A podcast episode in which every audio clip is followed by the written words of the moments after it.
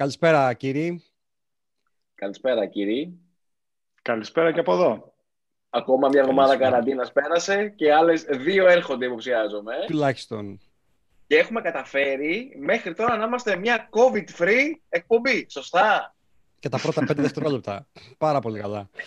Έλα ρε, τα θέματα που κάναμε την τελευταία φορά δεν είχαν πολύ COVID. Ναι, καθόλου. Διαμαντή, τι γίνεται; Βλέπω εδώ πέρα έναν περίεργο, ιδιαίτερο καλεσμένο. Τι μας έχεις για αυτή την Κυριακή; Λοιπόν, αυτή την Κυριακή έχουμε τη μεγάλη τιμή να έχουμε μαζί μας τον φίλο μου, τον Νίκο τον Παπαχρήστου, αφού όμως, πρέπει να το πούμε αυτό, ήταν πρόταση του Ηλία, έτσι προσέξτε. Δηλαδή, ο Ηλίας ήθελε να έχουμε τον Νίκο τον Παπαχρήστου και εγώ μεσολάβησα και τον έπιασα από όλα τα υπόλοιπα κανάλια και τα λοιπά που προσπαθούν να τον βουτήξουν. Και τον φαρμακοποιών είσαι ρε φίλε, τι, τι άλλο να πω. Λοιπόν, έχουμε να πούμε πολλά και ωραία πράγματα. Πώς να παρουσιάσει κανείς τον Νίκο, έτσι είναι ο πιο πολυπράγμων άνθρωπος που γνωρίζω. Θα μας πει βέβαια και αυτός λίγα πράγματα για το τι έκανε μέχρι να φτάσει εδώ που είναι τώρα και τι κάνει. Ε, έχουμε πολλά χρόνια κοινή διαδικτυακή και όχι μόνο πορεία. Προσωπικά έχω και πολλά πράγματα να τον ευχαριστώ. Δεν είναι βέβαια να τα πούμε στον αέρα, αλλά εν πάση περιπτώσει έχουμε, έχουμε τραβήξει πολλά μαζί και έτσι με μεγάλη χαρά να τον ακούσουμε να μας πει με όλα αυτά τα ωραία και μαγικά που, που ασχολείται αυτόν τον καιρό. Γεια σου Νίκο, καλώς ήρθες. Το, το ξέρεις ότι θα επανέλθω για αυτά τα πράγματα που περνάτε μαζί έτσι στο τέλος του Bubble, ε; Α, το ξέρεις ότι θα δεν επανέλθω. δε, δε, δεν παίζει, δεν παίζει.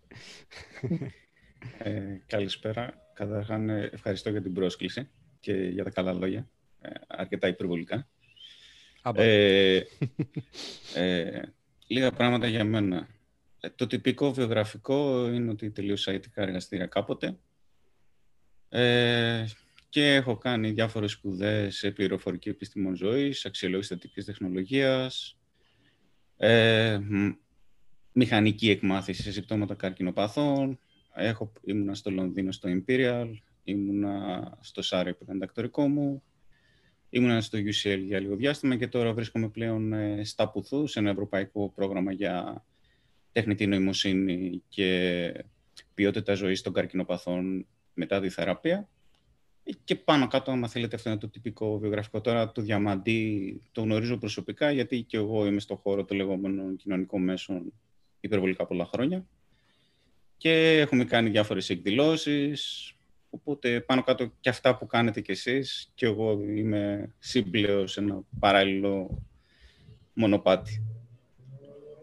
Ωραία. Θα με επιτρέψετε να ξεκινήσω εγώ ρωτώντας. Ναι. Νίκο, Περιμένεις ε, απάντηση. χρησιμοποίησες στην εκφορά σου τον όρο μηχανική εκμάθηση. Υποθέτω ότι αυτό είναι η απόδοση του machine learning, το οποίο στο δικό μου το μυαλό δεν είναι ή, ή είναι, ή δεν ξέρω εγώ τι είναι, είναι ένα απίστευτα σύνθετο εργαλείο το οποίο αξιοποιεί μεγάλους όγκους δεδομένων, αναγνωρίζει εκεί μοτίβα σε σχέση με το ζητούμενο και από αυτά παράγει ένα αποτέλεσμα. Μπορείς να μας καθοδηγήσεις να καταλάβουμε κι εμείς σε ό,τι αφορά την υγεία, τι, είναι, τι κάνει το machine learning, έτσι να έχουμε μια ιδέα, αδερφέ, το διαβάζουμε, να, να κατανοήσουμε περί τίνος πρόκειται. Κα... Καταρχήν θα κάνω λίγο εδώ μια μικρή παρένθεση. Καταρχήν όλα αυτά είναι ορολογίες οι οποίες εξελίσσονται. Όλα στη βάση τους έχουν αυτό που λένε statistical learning.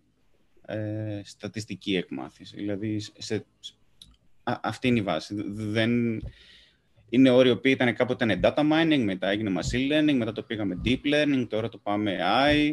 Αλλά είναι όροι που αλλάζουν, αλλά η, άμα θέλετε η γενική αναφορά είναι ότι προσπαθείς να φτιάξεις μοντέλα ε, από τα δεδομένα τα οποία κατά κάποιο τρόπο μπορούν να αναπαραχθούν, ε, είναι και ναι και όχι. Δηλαδή μπορεί να αφορά και μεγάλα δεδομένα, μπορεί όμως να αφορά και δεδομένα τα οποία δεν είναι ιδιαίτερα μεγάλα. Δηλαδή για παράδειγμα, εγώ έκανα machine learning με μια βάση ασθενών, η οποία ήταν γύρω στα, αρχικά ήταν στα 600 άτομα και ήταν στα 1200 άτομα. Θεωρητικά το machine learning είναι τέτοιο έτσι ώστε να μπορείς εύκολα να το αναπαράγεις και σε εφαρμογές οι οποίες μπορεί να είναι στο κινητό, μπορεί να είναι σε συσκευές, αλλά στη βάση του δεν διαφέρει υπερβολικά με τη στατιστική. Είναι δηλαδή μια εξελιγμένη μορφή στατιστικής ανάλυσης, θα μπορούσαμε να το απλοποιήσουμε Δηλαδή, έτσι. αν το, κα- αν το καταλαβαίνω καλά κι εγώ, ε, είναι ότι ουσιαστικά παίρνοντας δεδομένα, κάνεις μια στατιστική ανάλυση, μια, ένα μοντέλο στο οποίο προσπαθείς να προβλέψεις αν αυτό που είδες στο δείγμα σου μπορεί να επαναληφθεί αρκετές φορές σε μεγαλύτερα και διαφορετικά δείγματα. Κάπως έτσι; Α το πούμε έτσι. Στην ουσία είναι, είναι ε, από τις απλές. Είναι, έχει πιο πολύπλοκη δομή. Δηλαδή, με την έννοια μπορεί να χρησιμοποιήσει πολλά περισσότερα μοντέλα ταυτόχρονα και, ε, και να το χρησιμοποιήσει ως δυνατόν ε, περισσότερες μορφές δεδομένων. Δηλαδή, για παράδειγμα, μπορείς να επεξεργαστείς και να κάνεις ανάλυση ήχου, μπορείς να κάνεις ανάλυση εικόνας. Και παρεπιπτόντως, όταν λέμε για ανάλυση ήχου και εικόνας, πάρα πολλά μοντέλα που αφορούν και την υγεία προέρχονται από αυτούς τους κλάδους. Αυτά που διαβάζουμε δηλαδή για υπολογιστές που μπορούν να, να, να, βρίσκουν παθολογικά ευρήματα σε αξονικές, ξέρω εγώ, πιο, πιο καλά ναι. από το ανθρώπινο μάτι κτλ. κτλ έτσι. Αυτό. Στην ουσία να, να καταφέρουν να βρίσκουν δομές οι οποίες πιθανότατα να μην είναι εύκολο να διακρίνουν όπως και εσύ το ανθρώπινο Τώρα, εδώ πέρα, άμα θέλετε, άμα θέλετε πώς να το πω, η υποσημείωση είναι ότι τι, τι ακριβώς σημαίνει η δομή που θα βρεθεί, αυτό είναι μια άλλη συζήτηση. Γιατί καταλαβαίνετε, δηλαδή δεν είναι το τύπο ότι αυτά που βρίσκουμε απαραίτητα μπορεί να είναι παθολογικά ή όχι. Χρειάζεται περαιτέρω ανάλυση. Για να προετοιμαστώ για τη συζήτηση αυτή, είδα χθες ένα ντοκιμαντέρ στο οποίο έδειχνε έναν υπολογιστή, ο οποίος προσπαθούσε να τον εκπαιδεύσουν να διαβάζει ακτινογραφίες θώρακα. Και έλεγε λοιπόν ο παρουσιαστής, ο οποίος δεν ήταν γιατρό, έλεγε ας πούμε ότι για παράδειγμα ένας ε, πνευμονολόγος ή ένας ακτινολόγος βλέπει την τάδε ακτινογραφία που έχει μία σκιά και καταλαβαίνει αμέσως ότι αυτό είναι κακοήθεια ή έχει πολύ καλές πιθανότητες να το αναγνωρίσει. Και προσπαθούσαν να εκπαιδεύσουν τον υπολογιστή να κάνει και αυτό το ίδιο πράγμα. Αυτή είναι η ουσία του, του machine learning. Αυτή είναι η ουσία. Το, το, εδώ πέρα τα προβλήματα είναι ότι, για παράδειγμα, ότι μπορεί να χρειάζεσαι πολύ μεγάλο όγκο δεδομένων, πάρα πολλές εικόνες, για παράδειγμα, για να το εκπαιδεύσει. Μπορεί να χρειάζεσαι συγκεκριμένη ανάλυση. Δηλαδή, ακριβώς επειδή είναι εισαγωγικά η μηχανή μαθαίνει, τα δεδομένα που του δίνεις επηρεάζουν πάρα πολύ και το τελικό αποτέλεσμα. Για παράδειγμα, αυτό που λένε deep learning, ε, ε, να ξεκαθαρίσω ότι δεν είμαι ειδικό στο deep learning. Δηλαδή, και εγώ γνωρίζω θεωρητικά κάποια πράγματα, απλά από τη, μπορεί από την πείρα μου απλά να καταλαβαίνω λίγο περισσότερο από εσάς. Αλλά δεν είμαι ειδικός στο deep learning. Για παράδειγμα, αυτό που λένε για το deep learning, ένα ωραίο παράδειγμα, είναι ότι κάνεις shallow learning.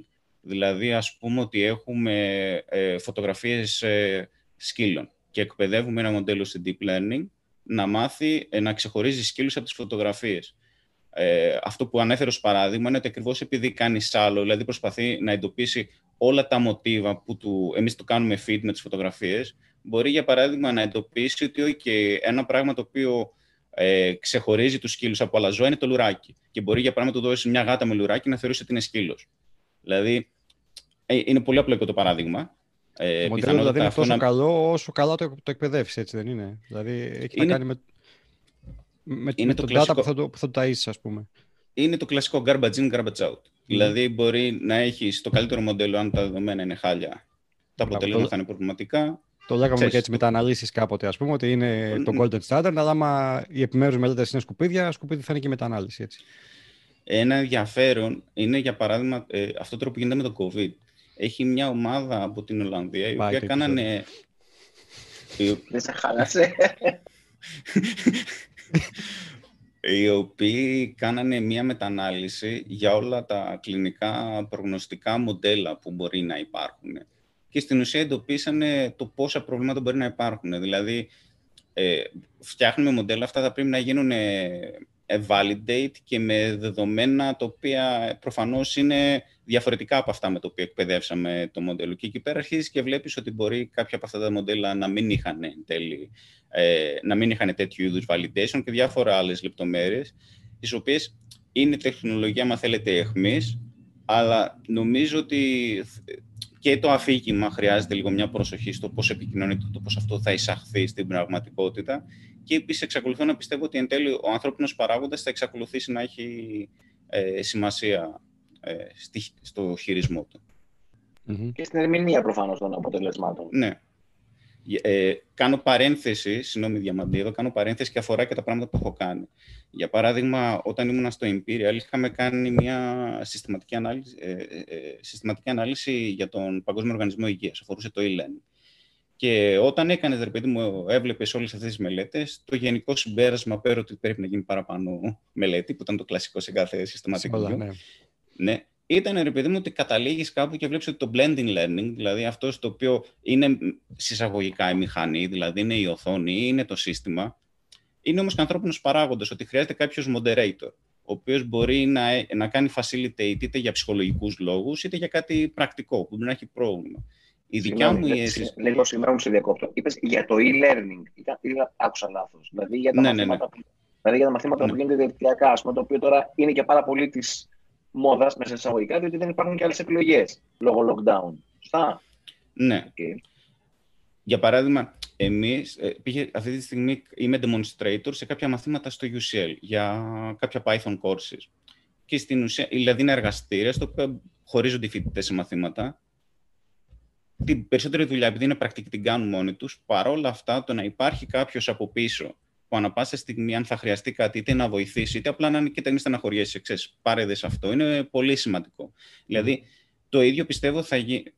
Η δικιά μου αίσθηση, πιθανόν να υπάρχουν άνθρωποι πιο ίδιοι από μένα, αλλά η δικιά μου αίσθηση είναι ότι το ίδιο θα είναι και, και με το machine learning ή το artificial intelligence ή ό,τι άλλη ονομασία πάρει στο μέλλον και γενικά με την τεχνολογία. Δηλαδή, πάντοτε θα υπάρχει ανθρώπινος παράγοντας ο οποίος θα κάνει κάποια μορφή facilitate.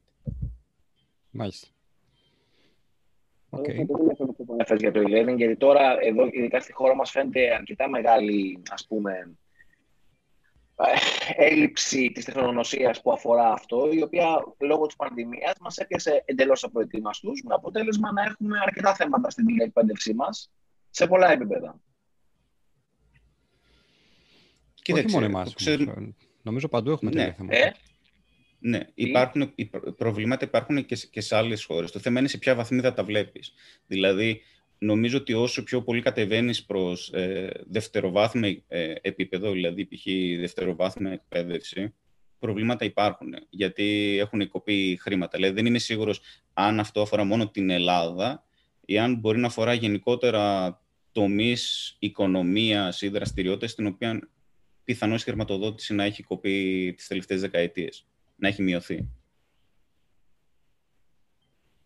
Δηλαδή στα πανεπιστήμια, στα top πανεπιστήμια. Στο πανεπιστήμιο είναι και λίγο θέμα νοοτροπίας εδώ πέρα στην Ελλάδα. Δηλαδή, επειδή εγώ είμαι ένας από τους ανθρώπους που κάνω πολύ ισχυρό advocating για το κομμάτι των ε, e-learnings, ειδικά που αφορά επαγγελματίες, οι οποίοι δεν έχουν και άλλη επιλογή στην πραγματικότητα από το να κάνουν ασύγχρονη τηλεκπαίδευση ε, η, η, η, κουλτούρα του ελληνικού πανεπιστημίου ήταν «Ε, τι είναι αυτά που λες, αποκλείεται, όλα πρέπει να γίνονται από κοντά και αυτά τι είναι και οι άλλοι δεν τα κάνουν καλά και δεν ξέρουν αυτοί και τα σχετικά. Δηλαδή, έχω αντιμετωπίσει πολλές τέτοιες νοοτροπίες στην προσπάθειά μου να διευρύνουμε πριν τον COVID το κομμάτι της τηλεκπαίδευση, ειδικά της ασύγχρονης τηλεκπαίδευση. Δηλαδή, πέρα από το κομμάτι του οικονομικού, νομίζω ότι και η νοοτροπία μας λιγάκι σε κάποια ζητήματα είναι λίγο πιο, να το πω, συντηρητική, φοβική, δεν ξέρω πώς θα το χαρακτήριζα. Εσένα η εμπειρία σου βέβαια είναι, ήρθες στην Ελλάδα περίπου στην εποχή του COVID, οπότε δεν το έχεις ζήσει πιθανόν το ελληνικό πανεπιστήμιο. Και στο εξωτερικό, και, και στο εξωτερικό οι φοιτητές, αν είχαν επιλέξουν μεταξύ live και e-learning, θα διαλέγανε το live. Γιατί το live δεν έχει μόνο το. Ε, γιατί,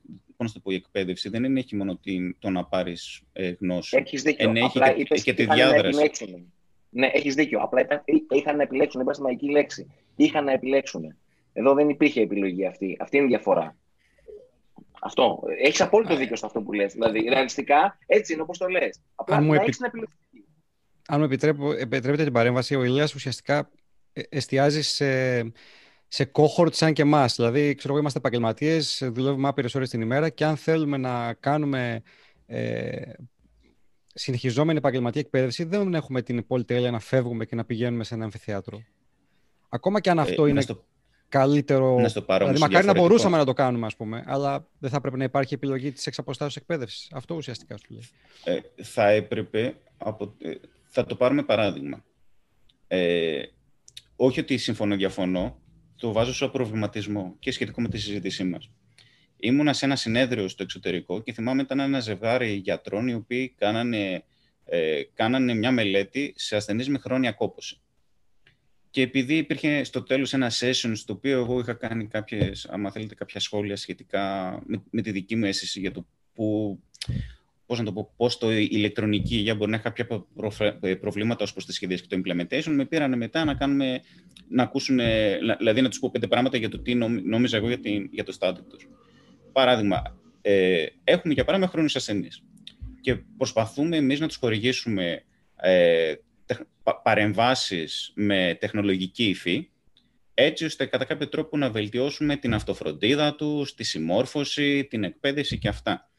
Το θέμα είναι ότι στη βάση όμως, κάτω πίσω από αυτή την παρέμβαση είναι ένας άνθρωπος, ο οποίος έχει κάποιες συνισταμένες. Δηλαδή αυτός ο άνθρωπος θα έχει ανάγκες που θα, αφορούν την, ε, που θα έχουν σχέση με την οικογένειά του, με τη σύντροφό του, με τα παιδιά του, με την κοινωνικοποίησή του, με την υπαρξιακή του ολοκλήρωση που μπορεί να είναι είτε να πηγαίνει στην εκκλησία, είτε να πηγαίνει στο καφενείο, είτε να πηγαίνει σε κάποιο γκρουπ που μπορεί να είναι ή στην κοινότητα οτιδήποτε.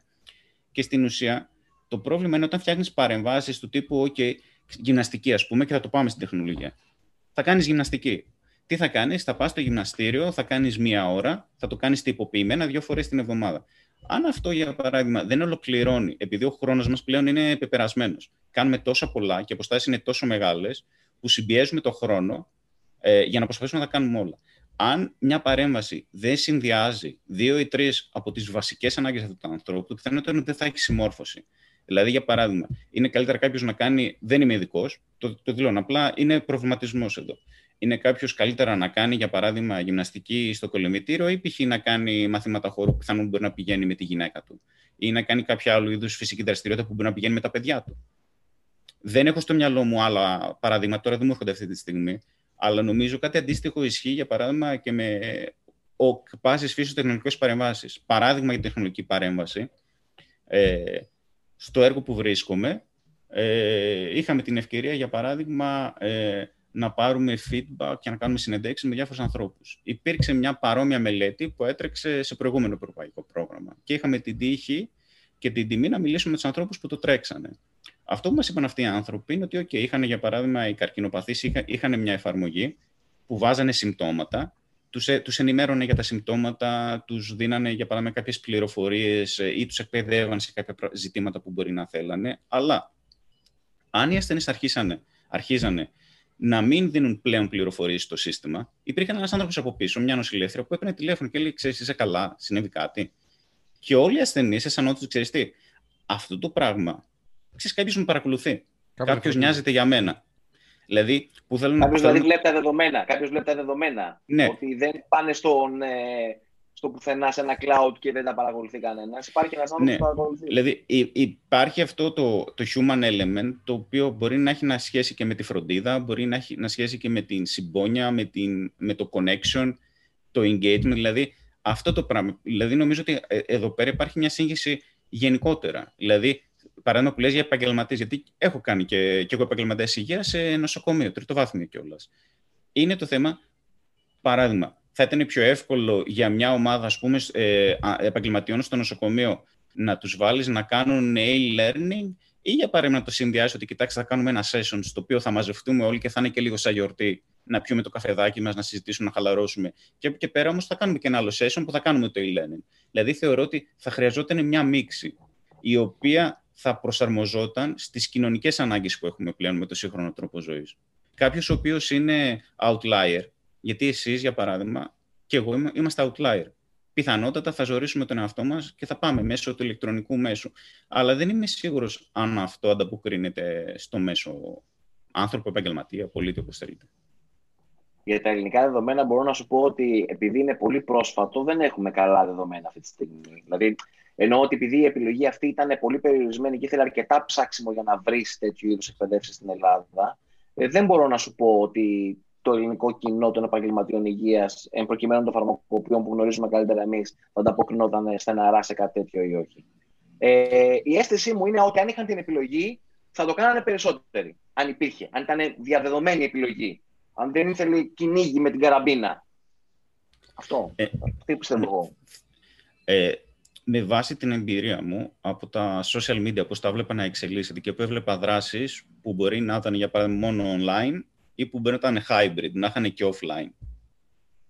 Νομίζω, παράδειγμα, πρώτα απ' όλα αυτό που κάνετε είναι πολύ σημαντικό για ελληνικά δεδομένα. Δηλαδή το ότι έχετε ένα κανάλι επικοινωνίας και εκπέμπετε και μπορεί να έχετε σταθερά ένα κοινό το οποίο να ακούει και να επικοινωνεί τα πράγματα του κλάδου, είναι σημαντικό. Πιστεύω ότι αν για παράδειγμα πηγαίνατε και σε offline events, νομίζω ότι θα βλέπατε μεγαλύτερη ανταπόκριση, γιατί εκεί πέρα πιθανότατα θα, θα βλέπατε και κοινό το οποίο ίσως να του είναι πιο δύσκολο ε, αυτό το κανάλι επικοινωνίας. Δηλαδή, εγώ προσωπικά σε αυτό που λέτε. Σε αυτό, μετά την πανδημία εποχή. Σε, αυτό που λέτε, για παράδειγμα, θα ήμουν υπέρ των, ε, των hybrid ε, μοντέλων, όχι ε, του μονοκόμματου. Αυτή τη στιγμή φαντάζομαι Pharma Bubble Live σε στείλει με νεγάκι, ξέρω εγώ, στοιχείο. Κάπως έτσι το φαντάζομαι. Και για να το πάω στο machine learning, για να το πάω στο machine learning, ε, πιθανόν είναι αγωγή που κάνω να είναι άστοχη. Απλά θα το αναφέρω. Για παράδειγμα, έχουν διάφορα προγνωστικά μοντέλα, ε, τα οποία μπορεί να είναι από διάφορους οργανισμούς. Και είχε βγάλει το CDC ένα το οποίο ήταν με βάση ensemble modeling. Τα ensemble, στην ουσία εκείνα που κάνουν, το ensemble είναι μια τεχνική. Κάθε, κάθε μοντελοποίηση έχει κάποιες παραδοχές για το ποιες είναι οι κατανομές αυτών των δεδομένων, πώς θα εξελιχθούν, οτιδήποτε. Και για αυτό το λόγο επειδή έχεις διαφορετικές κατανομές, έχεις και διαφορετικές προβλέψεις. Το Ensemble προσπαθεί να κάνει μια μίξη αυτών και σε εισαγωγικά να βρει κάτι που είναι το μέσο. Σε εισαγωγικά δεν είναι μετανάλυση. Μπορείτε να το κάνετε. Στην ουσία νομίζω ότι είναι αυτό. Δηλαδή, επειδή στην πραγματικότητα που ζούμε όλοι οι άνθρωποι, είμαστε σε μικρά μικρά συσσαγωγικά tribes με τις δικές μας κατανομές στον τρόπο ζωής, νομίζω ότι τα hybrid βοηθάει κάπως να βρούμε πιο πολύ να μπλέξουμε μεταξύ μας. Να συμπλέσουμε. Να συ... Καταλαβαίνετε. Ναι. Να βρούμε κοινούς τόπους. Μέσα είμαι. Λοιπόν, αυτό το τελευταίο κομμάτι της συζήτησης δεν είναι κάτι το οποίο το είχα σκεφτεί και σχεδιάσει, αλλά νομίζω θα είναι από τα πιο ενδιαφέροντα του σημερινού. Αν κατάλαβα καλά αυτό που λες, Νίκο, λες ότι έχουμε φύση, δεν μπορούμε να την αρνηθούμε και δεν μπορούμε πέρα από ένα σημείο να, να επιβάλλουμε αμυγός τεχνολογικές προσεγγίσεις χωρίς να σεβαστούμε όλα αυτά τα πράγματα. Ναι. Άψογα. Άψογα. Πάμε στο επόμενο κεφάλαιο, επομένως. Νομίζω ήταν ωραίο το πρώτο, το πρώτο μέρος. Ναι, το πρώτο μέρος ήταν καταπληκτικό. Ε, να συνεχίσουμε στο θέμα του ίντερνετ, των social media ή να πάμε σε κάτι πιο, ένα paperback θέμα; Τι, τι προτιμάτε; Ε, όχι, νομίζω ότι θα θα ήταν ωραίο να, πούμε, να κάνουμε έτσι μια αναφορά στο γκρουπ των εμβολίων που ο Νίκος παίζει καταλητικό ρόλο εκεί ως διαχειριστής. Ε, να μας πει δύο-τρία λόγια για το πώς ξεκίνησε, πώς εξελίχθηκε, πού βρίσκεται τώρα. Τι λες, ναι. Νίκο; Ε, καταρχήν, πώς ξεκίνησε; Στην ουσία και με το Διαμαντή και με διάφορους άλλους φίλους, όπως όλοι μας έχουμε διάφορα chat, chat μικρά chat που συζητάμε. Και στη φάση που ήταν νομίζω 2016, αν θυμάμαι καλά, ο Χρήστος, πώς συζητούσαμε και έχει ο Χρήστος ο Κάλτσας λέει τότε αυτό που κυρίως έβγαινε είναι ότι υπάρχουν αντιβολιαστές, πρέπει κάπως να ανατρέψουμε αυτά που λένε και αυτά, οπότε Κάλτσας είπε να φτιάξουμε ένα group για να είναι ενοποιημένα όλα. Ε, και επειδή έχουμε καλές σχέσεις και με τον Γιαμαντή, τη Σταυρούλα, τη Χαρίση και με διάφορους άλλους, φτιάξαμε ένα group και φτιάξαμε μια αρχική ομάδα σε αυτή τη μικρή ομάδα αρχικά μπήκαν άτομα τα οποία βλέπαμε ότι συνεισφέρανε στον group και έχει μια λογική. Δηλαδή, αυτοί που συνεισφέρουν και γιατί αναγνωρίζει την εισφορά τους και επίσης καταλαβαίνουν ότι έχουν περισσότερο χρόνο ή θέληση για να συμμετέχουν. Ο Διαμαντής, για παράδειγμα, δεν είναι μέσα στην ομάδα, αλλά επειδή έχω και τα στατιστικά και όλοι το ξέρουν, προφανώς είναι αυτός ο οποίος έχει το μεγαλύτερο impact και τη μεγαλύτερη συνεισφορά σε αυτό το group, ακόμα και δεν είναι στην ομάδα διαχείρισης. Και του το αναγνωρίζουμε όλοι. Τώρα τι έγινε, που και είναι ενδιαφέρον με αυτό το group αρχικά και εμείς ήμασταν σε αυτό το αφήγημα, ότι είναι αντιβολιαστές. Επειδή όλοι είχαμε κάποιο ιατρικό background, είχαμε background από δημόσια υγεία, από πολιτικής υγείας και μπορούσαμε να το ψάξουμε περισσότερο, σιγά σιγά αρχίζαμε και δίναμε εργαλεία, μελέτες, εκθέσεις και βλέπαμε ότι δεν είναι ακριβώς έτσι. Ότι πιθανότατα, για παράδειγμα, ότι δεν είναι μόνο ότι θα πρέπει να εστιάσεις μόνο, για παράδειγμα, στους αντιβουλιαστές. Πολύ περισσότερο πρέπει να εστιάσεις στο ποιες είναι οι λεγόμενες τρύπες του συστήματος. Είναι ενημερωμένοι, για παράδειγμα, επαγγελματίες. Υπάρχουν πρωτόκολλα διαχείρισης των ασθενών. Ε, ακόμα και στην επικοινωνία. Είναι σωστό αυτό που κάνουμε, το να προσπαθούμε να κάνουμε myth busting. Και κάπως έτσι, ρε παιδί μου, δημιουργήθηκε μια κοινότητα ε, με τη συνεισφορά όλων. Δηλαδή, στην ουσία δεν είναι απλά εμείς κάναμε την αρχή. Και εδώ να αναφέρουμε δεν είναι ευκαιρία. Το να κάνεις moderate δυστυχώς είναι άχαρο. Θα πρέπει να. Πιθανότατα να φαίνεται ότι κάποιος μπορεί να είναι αυστηρός, είναι να γεννήσει οτιδήποτε. Αλλά δυστυχώς σε μια κοινότητα είναι σε μια επιχείρηση. Δηλαδή, σε έναν οργανισμό το θες, όχι επιχείρηση. Σε έναν οργανισμό. Δηλαδή, πρέπει να υπάρχουν κάποιοι κανόνες και κάποιοι πρέπει να λειτουργούν αυτούς τους κανόνες. Αν τα αφήσουμε πάρα πολύ χαλαρό, αυτό θα αρχίσει ε, και να χάνει, ε, θα αρχίσει, πώς, να, πώς να το πω, να έχει διαρροές και επίσης θα αρχίσει να χάνει τη φυσιογνωμία για την οποία ε, δημιουργήθηκε. Δηλαδή δεν το φτιάξαμε αυτό για παράδειγμα για να κάνω, για να, ούτε για να αυτοπροβληθεί κανείς, ούτε για παράδειγμα γιατί πιστεύουμε θα σώσουμε τον κόσμο. Το κάναμε περισσότερο με, άμα θέλετε, με αγαθές προθέσεις, του τύπου και ό,τι μπορούμε από την πλευρά μας να βοηθήσουμε, έτσι ώστε να βοηθήσουμε και γονείς να ακούσουν πραγματικά πέντε πράγματα για τις απορίες τους για το εμβόλιο, όχι για το τι λένε οι βουλιαστέ, αλλά για τις πρακτικές απορίες που έχουν για τα εμβόλια. Και από εκεί πέρα να βοηθήσουμε επαγγελματίες, γιατρούς, φαρμακοποιού, ε, επισκέπτες υγείας και οποιοδήποτε άλλο ενδιαφέρεται, να μάθει περισσότερα ε, για οτιδήποτε περικλείται σε αυτό το θέμα. Είτε αφορά πρωτόκολλα, είτε αφορά ε, τα κομμάτια, για παράδειγμα, ε, της αξιολόγησης της κλινικής αποτελεσμάτας των ε, εμβολίων, είτε αφορά, για παράδειγμα, πολιτικές. Πάνω κάτω κάτι τέτοιο ήταν. Τον τελευταίο καιρό, επειδή παρακολουθώ το, το group, ε, ε, είμαι έτσι ένας παρατηρητής, βλέπω ότι υπάρχει η δυνατότητα και η ευκαιρία να δοθούν υψηλού επίπεδου απαντήσεις και σε επίπεδο άρθρωσης και επικοινωνίας και σε επίπεδο τεκμηρίωσης.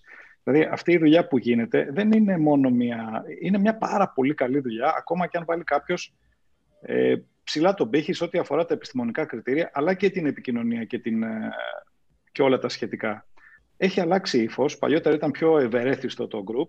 Εγώ βλέπω ότι πλέον είναι πολύ, είναι πολύ καλό το επίπεδο και ήθελα να σας συγχαρώ και εσένα και όλους όσους συμβάλλουν στο να δίνονται τέτοιου είδους απαντήσεις από την κοινότητα σε όποιον ζητάει και προσεγγίζει να μάθει το οτιδήποτε θέλει να ρωτήσει. Από πολύ σύνθετες ερωτήσεις μέχρι πολύ απλοϊκές. Κοίταξε σε αυτό. νομίζω ότι το βλέπετε. Αν με επιτρέπεις, Νίκο, νομίζω ότι σε αυτό παίζει σημαντικό ή καταλητικό, θα έλεγα, ρόλο ε, το γεγονός ότι επικοινωνήθηκε από την αρχή και εμφατικά το ότι δεν είμαστε ομάδα group. Ε, και πλέον τα 7, 8, 9 mail που είναι μέσα στο group ξέροντας τους πολύ νέους που πρωτομπαίνουν και έχουν εκπαιδευτεί αλλιώς και ε, σε κάθε απάντηση, σε κάθε ερώτηση που προσπαθούν να απαντήσουν, εμάς μας είπαν αυτό, εμείς κάναμε εκείνο και το άλλο. Οι περισσότεροι το έχουν κατανοήσει αυτό, ότι δεν βρίσκονται σε ένα μαμάδο group, ότι γίνεται μια ερώτηση και περιμένουν να απαντήσει κάποιος ειδικός. Όταν το δει, όταν έχει χρόνο, όταν μπορέσει. Έτσι, δηλαδή αυτό είναι στην πλειονότητα πλέον των περιπτώσεων. Εντάξει, δεν είμαι βέβαια στην ομάδα διαχείρισης, δεν βλέπω τα posts με τη, τη στιγμή της γέννησής τους, αλλά συμμετέχοντας απλά ως μέλος και επειδή εμφανίζονται πολύ συχνά στο feed μου όλα αυτά, ε, νομίζω ότι έχει γίνει πια κατανοητός περισσότερο αυτό. Δεν ξέρω αν, αν κάνω λάθος, Νικό. Κοίταξε, και έχει γίνει κατανοητό, αλλά νομίζω ότι βοηθάει ότι πλέον φύγαμε από το αφήγημα για την εμβολιαστέ. Δηλαδή, ναι. πλέον δεν υπάρχει. Δηλαδή, κάποτε η αρθο... ήταν τόσο πυκνή αρθογραφία που όλοι νιώθανε την ανάγκη, γιατί αυτό το σήμα παίρνανε από τα media, είναι ότι πρέπει να πω κάτι. Πρέπει να πω κάτι γιατί ο κόσμος είναι εναντίον των εμβολίων και οτιδήποτε. Και τώρα απλά γίνεται αυτό που είναι φυσιολογικό. Δηλαδή, είναι άνθρωποι που απλά έχουν απορίες, τις εκφράζουν και ο κόσμος απαντάει στις απορίες τους. Φανταστείτε τώρα, για παράδειγμα, δηλαδή, πώς να το πω δεν γίνεται όλοι ξαφνικά να βγαίνουμε στους δρόμους και να κάνουμε καμπάνιες ενημέρωσης. Και δεν είμαστε όλοι κατάλληλοι γι' αυτό. Και δεν θα έχει αποτέλεσμα. Δηλαδή, το, για μένα το πιο φυσιολογικό ήταν είναι να απαντάμε σε ανθρώπους που έχουν ανάγκη και από εκεί και πέρα να υποστηρίζουμε όσο δυνατόν τους επαγγελματίες με ό,τι τεκμηριωμένη βιβλιογραφικά υπάρχει, έτσι ώστε και αυτοί να έχουν καλύτερη κατανόηση ε, του προβλήματος ε, και του χειρισμού του. Κοίτα, και εγώ πιστεύω γενικότερα ότι η, η, η υιοθέτηση μιας ε, προοπτικής top to bottom, δηλαδή ότι ουσιαστικά αρχίζουμε κεντρικά να διασπείρουμε την πληροφορία σε κατάλληλους ανθρώπους οι οποίοι με τη σειρά τους θα τη διασπείρουν. Αυτό που αναγνωρίζει ως κενό δηλαδή ανάμεσα στου επαγγελματίες υγείας είναι πολύ σημαντικό ε, εργαλείο για την ε, σωστή δόμηση αυτού του πράγματος. Και γενικότερα και στα social media, όλοι μας έχουμε περάσει φάσεις που τη ζήσαμε με πάθος, τη ζήσαμε με πολύ ένταση. Εγώ, ας πούμε, για παράδειγμα, έχω υπάρξει θύμα μέσα στα αγωγικά του ισχυρού, του αυστηρού moderating στον group ναι. αυτό. Όταν δεν ήταν προσωπικό, κατάλαβες; Δηλαδή, ναι, δεν ήταν ποτέ προσωπικό το καταλαβαίνω απόλυτα και γι' αυτό ακριβώς το λόγο και το αναφέρω σαν, απλά σαν περιστατικό. Ούτε το πήρα προσωπικά, όπως είναι προφανές άλλωστε, ε, ούτε είχα. Γιατί όλοι μας εξελιχθήκαμε. Όλοι μας καταλάβαμε ποιες είναι οι ανάγκες του κόσμου. Και ότι στην τελική τελική δεν είμαστε εδώ για να φανούμε εμείς ή οτιδήποτε άλλο. Για να εξπε... Είμαστε ένα εργαλείο για να πάμε την κατάσταση πιο πέρα. Το να Μπράβο. έχουμε ένα, ένα αφήγημα το οποίο είναι συνέχεια επιθετικό και το οποίο πολλώνει περισσότερο δεν προσφέρει τίποτα στην κοινότητα αυτή τη στιγμή. Δηλαδή η, η κοινότητα είναι ήδη πολλωμένη δεν χρειάζεται εμάς να ερχόμαστε συνέχεια να τη χωρίζουμε περισσότερο στη μέση. Μπράβο, Χρειάζεται να προσπαθούμε να ενώνουμε. Να, ερχο, να ερχόμαστε και να λέμε, ξέρεις, παιδιά, εντάξει, ok, okay, okay, εσείς δεν πρόκειται να καταλάβετε ό,τι και να γίνει, αλλά υπάρχουν στη μέση και κάποιοι άνθρωποι που δέχονται όλη αυτή την πληροφορία και είναι ε, ταραγμένοι, είναι αναστατωμένοι, δεν ξέρουν τι να αποφασίσουν. Εμείς θα δώσουμε την πληροφορία εκεί που πρέπει και οι άνθρωποι αυτοί θα μπορέσουν να, κάνουν καλύτερες, να πάρουν καλύτερες αποφάσεις για τον εαυτό τους. Να έχουν και τον αντίλογο. Και αυτό το βλέπω σχεδόν σε όλες τις ομάδες τις επιστημονικές σιγά σιγά να κατασταλάζει, συμπεριλαμβανομένου και των εμβολίων. Οπότε, Νίκο, θα έλεγες δηλαδή. Νίκο, θα έλεγες δηλαδή έτσι για να το συνοψίσω ότι έχουμε περάσει στην εποχή του δεν είναι ο σκοπός μας να πείσουμε αλλά να πληροφορήσουμε. Δεν είμαι σίγουρος. Δεν είμαι σίγουρος. Ε, δεν είμαι σίγουρος γιατί ε, εγώ αναφέρομαι στο group. Αλλά αυτό το συγκεκριμένο αφήγημα της συνεχόμενης πώλησης νομίζω ότι υπάρχει. Δηλαδή, τουλάχιστον εγώ το παρατηρώ, πιθανόν να υπάρχει πιο πολύ. Εγώ το θυμάμαι το 2010.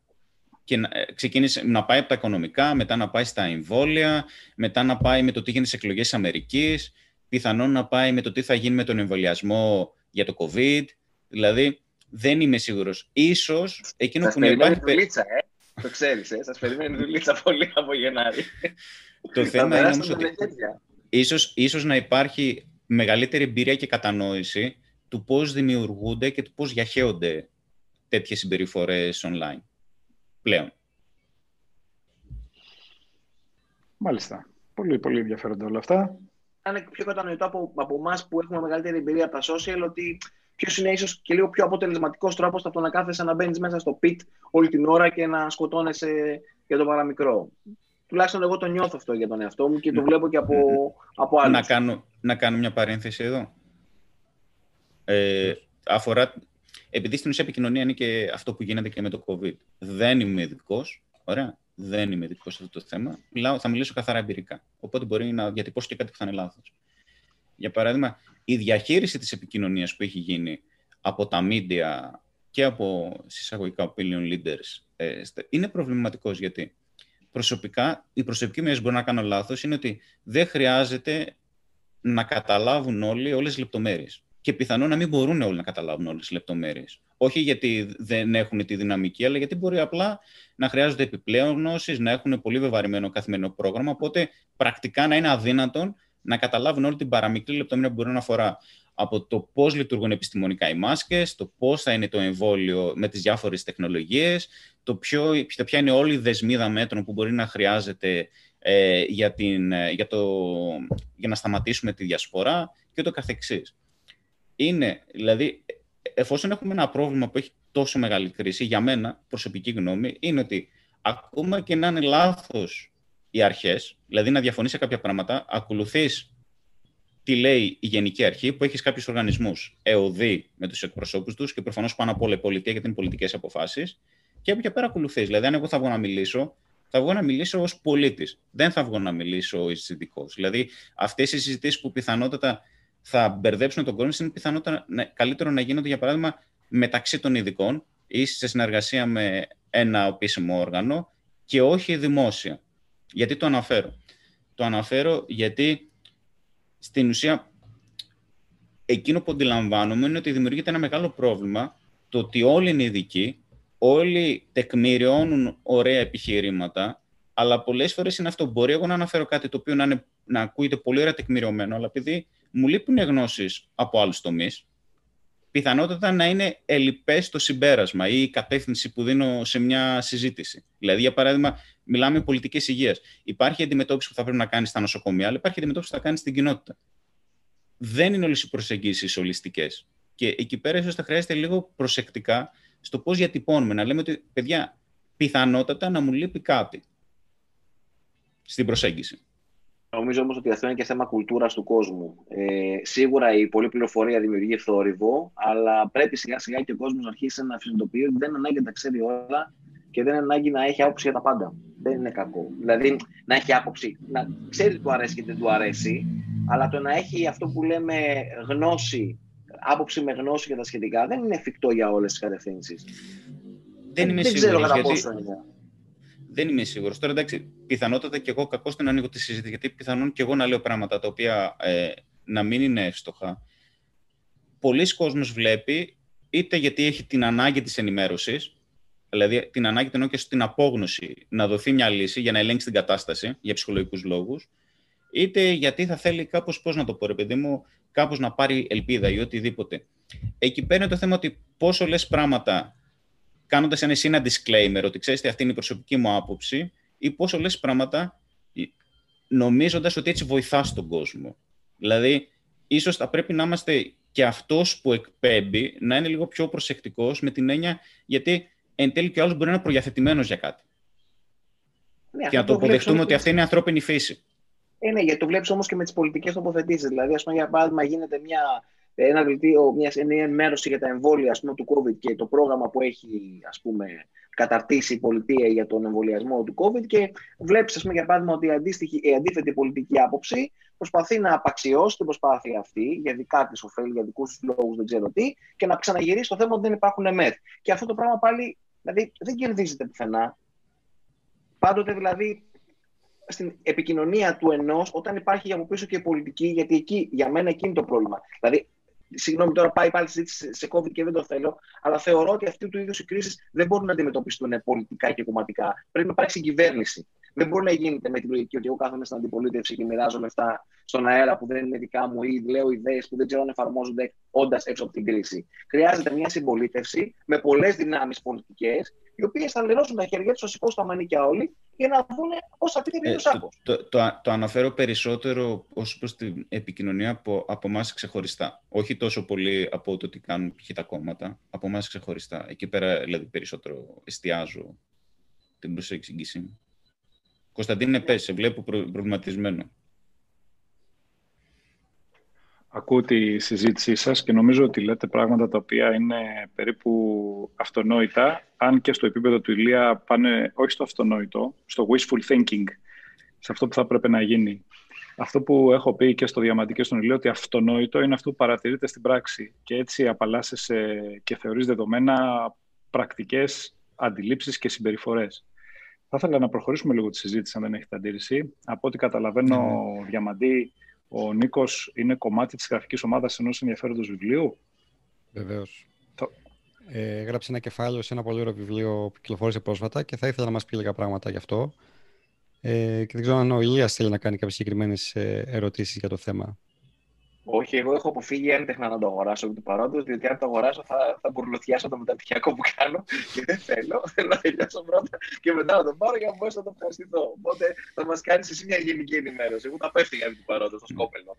Ε, το βιβλίο αφορά τις πολιτικές υγείας. Ε, είχα την πολύ τιμητική πρόσκληση από τον, από τον ε, κύριο Παύλο Σαράφη, ο οποίος είναι καθηγητής νοσηλευτικής ε, και το έργο στην ουσία είναι, ε, ε, οι δύο επιμελητές είναι ο Παύλος Σαράφης και ο Παναγιώτης Μπαμίδης που είναι στα Πουθού. Ε, είναι ένα βιβλίο το οποίο αφορά, από όσα έχω διαβάσει, νομίζω ότι Εντάξει, προφανώς είμαι biased, δηλαδή κάποιος μπορεί να με ακούσει και να μου πει εντάξει τώρα τι λες. Αντικειμενικά είμαι biased. Αλλά νομίζω ότι είναι αρκετά έως πάρα πολύ πλήρες. Δηλαδή έχει κομμάτια που αφορούν ε, και τις πολιτικές υγείας σαν συστήματα υγείας, έχει κομμάτια που αφορούν και τις τεχνολογίες. Και εγώ είχα ένα μικρό κομμάτι όσον αφορά τις τεχνολογίες. Και νομίζω ότι άμα το διαβάσει ένας επαγγελματίας υγείας θα πάρει μια σχετικά καλή εικόνα, μια σχετική ως αρκετά καλή εικόνα για όλο αυτό που λέμε συστήματα υγείας, δηλαδή για το ποιες διαφορετικές μορφές υπηρεσιών υπάρχουν, ε, για το με ποια κριτήρια παίρνονται αποφάσεις, γιατί ποια προβλήματα μπορεί να υπάρχουν ακόμα και για το δικό μας σύστημα υγείας παράδειγμα, το βιβλίο είχε ένα ωραίο κεφάλαιο που είχε, για παράδειγμα, τα δημογραφικά της Ελλάδος. Δεν θυμάμαι, δεν, δεν, δεν έχω διαβάσει τόσα πολλά, αλλά από όσα έχω διαβάσει δεν θυμάμαι να υπάρχει αντίστοιχο κεφάλαιο για τα δημογραφικά της Ελλάδας. Και ήταν ενδιαφέρον γιατί βλέπουμε, για παράδειγμα, πόσο, πόσο σημαντικό είναι αυτό και υπάρχει και σε ένα βιβλίο που θα πρέπει να μας αρχίσει να μας προβληματίζει όλους. Το δικό μου κομμάτι αφορούσε τις βιοτράπεζες. Δηλαδή υπάρχει ένα, είναι σε τρία μέρη και το τρίτο μέρος αφορούσε τις τεχνολογίες πλέον στην υγεία και το κομμάτι αφορούσε τις βιοτράπεζες. Ε, θα θέλετε να ακούσετε κάτι παραπάνω σε αυτό; Ωραία. Θα ήθελα, θα ήθελα και εκτός από αυτό, θα ήθελα να έχω και τον τίτλο του βιβλίου και τις εκδόσεις, παρακαλώ. Ναι, Ωραία. θα μας το ρωτήσουν από κάτω σίγουρα. Ε, το βιβλίο είναι αυτό. Εκδόσεις, Νίκο. Εκδόσεις... My precious. Φαίνεται μεγαλούτσικο, λίγα πρόσεχε. Είναι, είναι Broken Hill Μετά το Publishers. μεταπτυχιακό. Μετά, μετά το μεταπτυχιακό. Τώρα δεν έχει τίποτα. Οκ. Είμαι σε δίαιτα. Θα προσθέσουμε στις λεπτομέρειες του βίντεο περισσότερες πληροφορίες για το βιβλίο. Ωραία, πολύ ωραία. Είναι- Ευχαριστώ πολύ. είναι υπηρεσίες υγείας, συστήματα και πολιτικές. Ε, είναι περίπου σε 900 σελίδες. Τα Για να Σαββατοκύριακο κεφάλαια. δηλαδή. Ναι. Τα κεφάλαια είναι, οι ενότητες μάλλον, είναι υγεία, οριοθετήσει, αξιολόγηση και παράγοντες που την επηρεάζουν. Η δεύτερη ενότητα, συστήματα υπηρεσίε υγείας και πολιτικέ υγείας. Και το τρίτο είναι ποιο- ποιότητα υπηρεσιών υγείας, βιοειθική, πληροφοριακά συστήματα, νέες τεχνολογίες. Ε, εντάξει, νομίζω ότι αξίζει τον κόπο να το αγοράσει κάποιος. Νόμιμο μου είναι. Ε, γιατί θα πάρει μια αρκετά καλή, πώς να το πω, μια καλή, αρκετά καλή εικόνα για όλα αυτά τα θέματα.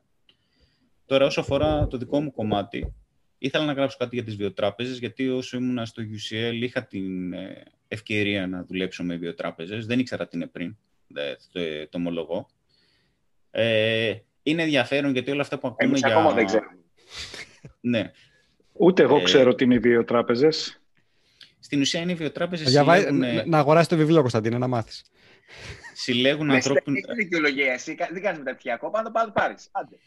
συλλέγουν ε, ε, ανθρώπινους ιστούς και υγρά και από αυτά, μέσω την ανάλυση των ε, γενετικών δεδομένων από αυτά, προσπαθούμε να εξάγουμε συμπεράσματα όσον αφορά και την υγεία ή την όσο των ανθρώπων. Έχει διάφορες βιοτράπεζες, δηλαδή μπορεί να είναι βιοτράπεζες που να συλλέγουν δεδομένα και από υγιείς ανθρώπους, βιοτράπεζες που μπορεί να είναι από ομοζυγωτικούς δίδυμους, βιοτράπεζες που μπορεί να είναι μόνο για ένα συγκεκριμένο νόσημα.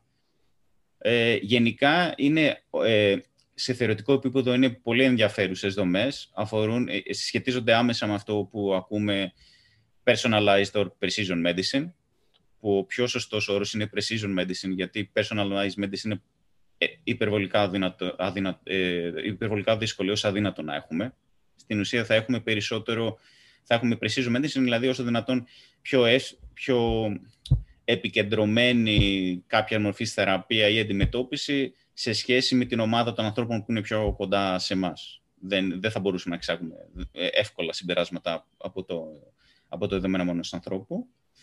Ε, είναι ενδιαφέρον γιατί βλέπει κάποιος και, τα, και τις, τα οικονομικά προβλήματα που μπορεί να υπάρχουν. Δηλαδή, δεν είναι μόνο τα συλλέξεις. Οι τεχνολογικές υποδομές που χρειάζονται μόνο για να διαχειριστεί κάποιος και να αναλύσει αυτά τα δεδομένα είναι τρομακτικές. Δηλαδή, ε, να πω την αλήθεια, ε, εγώ δούλεψα για ένα μικρό διάστημα στο Genomics England ε, ε, ε, στην Αγγλία. Είναι απίστευτες οι πλατφόρμες που υπάρχουν από πίσω και υπάρχουν άνθρωποι που κάνουν μόνο support.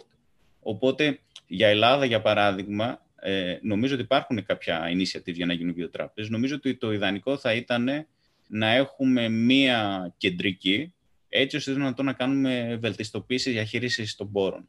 Γιατί και στο εξωτερικό, για παράδειγμα, υπάρχει ένα, ένα πράγμα που έβλεπα στη βιβλιογραφία, είναι ότι ακόμα αυτές οι βιοτράπεζες δεν έχουν τους χρήστες που θα χρειαζόντουσαν έτσι ώστε να μπορούν να είναι βιώσιμες οικονομικά. Μάλιστα. Ποιος τις χρηματοδοτεί, το, το κράτος χρηματοδοτεί ερευνητικά ιδρύματα, ποιοι τις χρηματοδοτούν; Οι, οι ίδιοι οι άνθρωποι, πώς λειτουργεί το μοντέλο χρηματοδότησης τους; Το, το μοντέλο, ε, κοίταξε, θα σου πω με βάση όσα διάβασα, γιατί δεν ε, εστίασα συγκεκριμένα σε αυτό, για να σου πω με πλήρη ακρίβεια. Αλλά προφανώς είναι με κάποια μορφή κρατική ερευνητική χρηματοδότηση. Αλλά και πέρα αυτά για να συντηρηθούν, συντηρούνται με το ότι, για παράδειγμα, κάνει κάποιος μια αίτηση να διαχειριστεί αυτά τα δεδομένα και προφανώς το license για να τα χρησιμοποιήσει είναι κάποια πάρα πολλά λεφτά. Τώρα, πιθανόν και αυτά τα λεφτά να είναι πάλι ερευνητική κρατική χρηματοδότηση, δηλαδή να κάνει ένα feedback. Παρ' όλα αυτά όμως, είναι στο τέλος, λες ότι θα πρέπει αυτή, αυτός ο ίδιος οργανισμός να κάνει απόσβεση των ε, χρημάτων του. Ε, και γενικά επειδή είναι το να μαζέψει αυτά τα δεδομένα, να τα συντηρήσεις, ε, να κάνεις το sequencing, να φτιάξεις, τη, να φτιάξεις τα πληροφοριακά συστήματα που θα αποθηκεύουν τα δεδομένα και να μπορείς να κάνεις και τις αναλύσεις. Δηλαδή αυτό είναι ένα μεγάλο πλέγμα και ανθρώπων και υλικοτεχνικών υποδομών ε, είναι, ένα, πώς να το πω, είναι ένα ενδιαφέρον πολύπλοκο πρόβλημα το οποίο για Ελλάδα νομίζω το καλύτερο θα ήταν κάτι κεντρικοποιημένο. Ξέρω μπορεί να μην ακούγεται ωραίο, αλλά δεν ξέρω αν στην Ελλάδα θα είχαμε πολυτέλεια για να έχουμε πολλές βιοτράπεζε. Ποιος θα ήταν ο, ο πελάτης μιας βιοτράπεζας, Θα μπορούσε να είναι πούμε, η φαρμακοβιομηχανία που θα ήθελε να Φαρμακ... βελτιστοποιήσει ναι, ναι, ναι. τις θεραπείες, ας πούμε; Ναι, φαρμακευτικές. Και αυτές ε, και αυτές χρησιμοποιούν τις βιοτράπεζες. Mm-hmm. Προφανώς. Οι εταιρείες οι οποίες οι εταιρείες οι οποίες κάνουν consulting με φαρμακευτικές, στην ουσία κάνουν outsource λειτουργιών στο κομμάτι των analytics και αυτές επίσης έχουν ε, ενδιαφέρον για τις βιοτράπεζε. Θα μπορούσε να είναι ένας μεγάλος ιδιωτικός οργανισμός υγείας, π.χ. η Kaiser Permanente, ας πούμε, στην Αμερική, που διαχειρίζεται κάποιες εκατοντάδες νοσοκομεία και θα ήθελε, ξέρω εγώ, να προσφέρει μια υπηρεσία στους ασφαλισμένους της, λέω τώρα. ασφαλιστική εταιρεία, δεν είναι αυτή, Διαμαντή; Δεν νομίζω ότι είναι μόνο ασφαλιστική εταιρεία. Είναι, είναι, είναι health organization. Είναι. Δηλαδή, είναι καθετοποιημένο όλο αυτό. Δεν είμαι σίγουρος, Κρίστη, γιατί υπά... Πώς να το πω, το χρησιμοποιείς και για επιδημιολογικούς λόγους. Αλλά... Ναι, γιατί αυτό κάνεις μια κοχόρτη και μετά μπορεί να πας να γυρίσεις πίσω και να κάνεις ένα case control. Ναι, δηλαδή να δεις το outcome και να γυρίσεις πίσω να δεις γιατί έγινε αυτό σε κάποια group. Νομίζω, νομίζω η αίσθησή μου είναι ότι το μεγαλύτερο ε, return of investment θα είναι ε, σε, σε, μορφής, σε μορφές θεραπείων οι οποίες θα μπορούν να συνδυάζουν όλα τα δεδομένα που είναι διαθέσιμα. Δεν είμαι σίγουρος πόσο εφικτό είναι αυτό, δηλαδή με την έννοια ε, ε, εν τέλει πόσο εύκολο θα είναι να γίνει και πόσο εν τέλει cost effective θα είναι, αλλά νομίζω ότι εκεί είναι το μεγαλύτερο return of investment. Δεν είμαι σίγουρος αν τόσο πολύ θα σώσεις κόστη αν κάνεις μόνο επιδημιολογικές μελέτες με αυτά τα δεδομένα. Υπάρχει κάποιο παράδειγμα ωφέλους που προέκυψε από την ανάλυση τέτοιων δεδομένων από βιοτράπεζες; Υπάρχει κάποιο απτό παράδειγμα; Θα σε γελάσω. Δηλαδή δεν θέλω να σου απαντήσω, αλλά φαντάζομαι ότι... Ε, Διαμαντή, πώς το λένε τον... Α, πώς να το πω.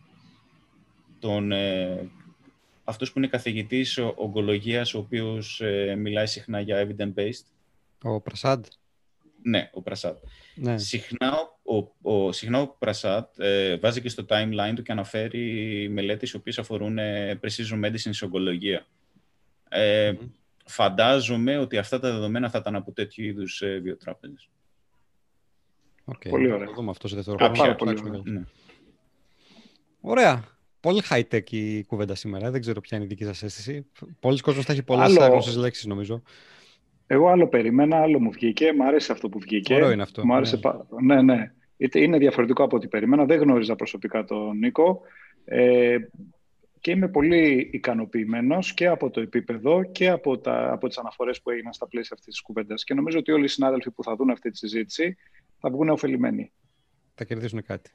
Μάλιστα. Ε, το κλείνουμε; Εγώ είμαι πολύ, είμαι πολύ ευχαριστημένος από την πρόταση που σας έκανα τελικά για τον Νίκο. Ευχαριστούμε, ευχαριστούμε Ηλία. καλά. Ευχαριστούμε πάρα πολύ, Νίκο, για την παρουσία σου, για όλα όσα μας είπες, για την προσπάθεια που κάνετε και με τους υπόλοιπους στο group των εμβολίων. Στην πραγματικότητα αυτό που κάνετε είναι η επικοινωνία υγείας και είναι σημαντικό πράγμα. Όσοι μπορούν να το κάνουν και όσοι προσφέρουν τον χρόνο τους, ε, θεωρώ ότι είναι πάρα πολύ μεγάλο έργο, πάρα πολύ μεγάλη υπόθεση. Αυτά από μένα. Υπερ, υπερθεματίζω. Νίκο, από ό,τι καταλαβαίνω είσαι και καρτάσι εκεί ψηλά, οπότε μακάρι να βρεθούμε κάποια στιγμή από κοντά, μέσα στα επόμενα χρόνια, να φάμε παρεούλα και να, να συζητήσουμε ακόμα καλύτερα. Ευχαριστώ πάρα πολύ για την πρόσκληση. Ε, αν μου επιτρέπετε κλείνοντας, ε, και απλά το λέω περισσότερο σαν, ε, σαν μια ηθική επιβράβευση, ε, πέρα από αυτά που κάνουμε, κάνουμε ένα podcast όπως κάνετε και εσείς και αφορά το κλάδο μας στις βιατρικές ε, επιστήμες. Οπότε οποιοδήποτε θα ήθελε να ακούσει όσον αφορά αυτό το κλάδο, έτσι από περιέργεια, ε, θα του πρότεινα για παράδειγμα να αναζητήσει κιόλας. Να βάλουμε το link στην περιγραφή για Ναι, είναι αφορά, και, και, είναι ανα... στα αγαπημένα ναι, το ανα... κανάλια το αναφέρω... του, του καναλιού μας. Το αναφέρω γιατί είναι στην ουσία δράση φοιτητών. Είναι παιδιά που είναι 20 με 22 χρονών και απλά είναι μια ηθική επιβράβευση να το αναγνωρίζουμε. Πάρα πολύ ωραία. Ευχαριστώ, ευχαριστώ πάρα πολύ για την πρόσκληση. Εμείς ε, ευχαριστούμε, Νικόλα. Καλή εβδομάδα καραντίνα σε όλους μας. Καλημέρα να είστε σας. καλά. Προσέχετε όλοι, να είστε καλά και τα λέμε, συνεχίζουμε online πια. Ναι. Γεια χαρά σε όλους.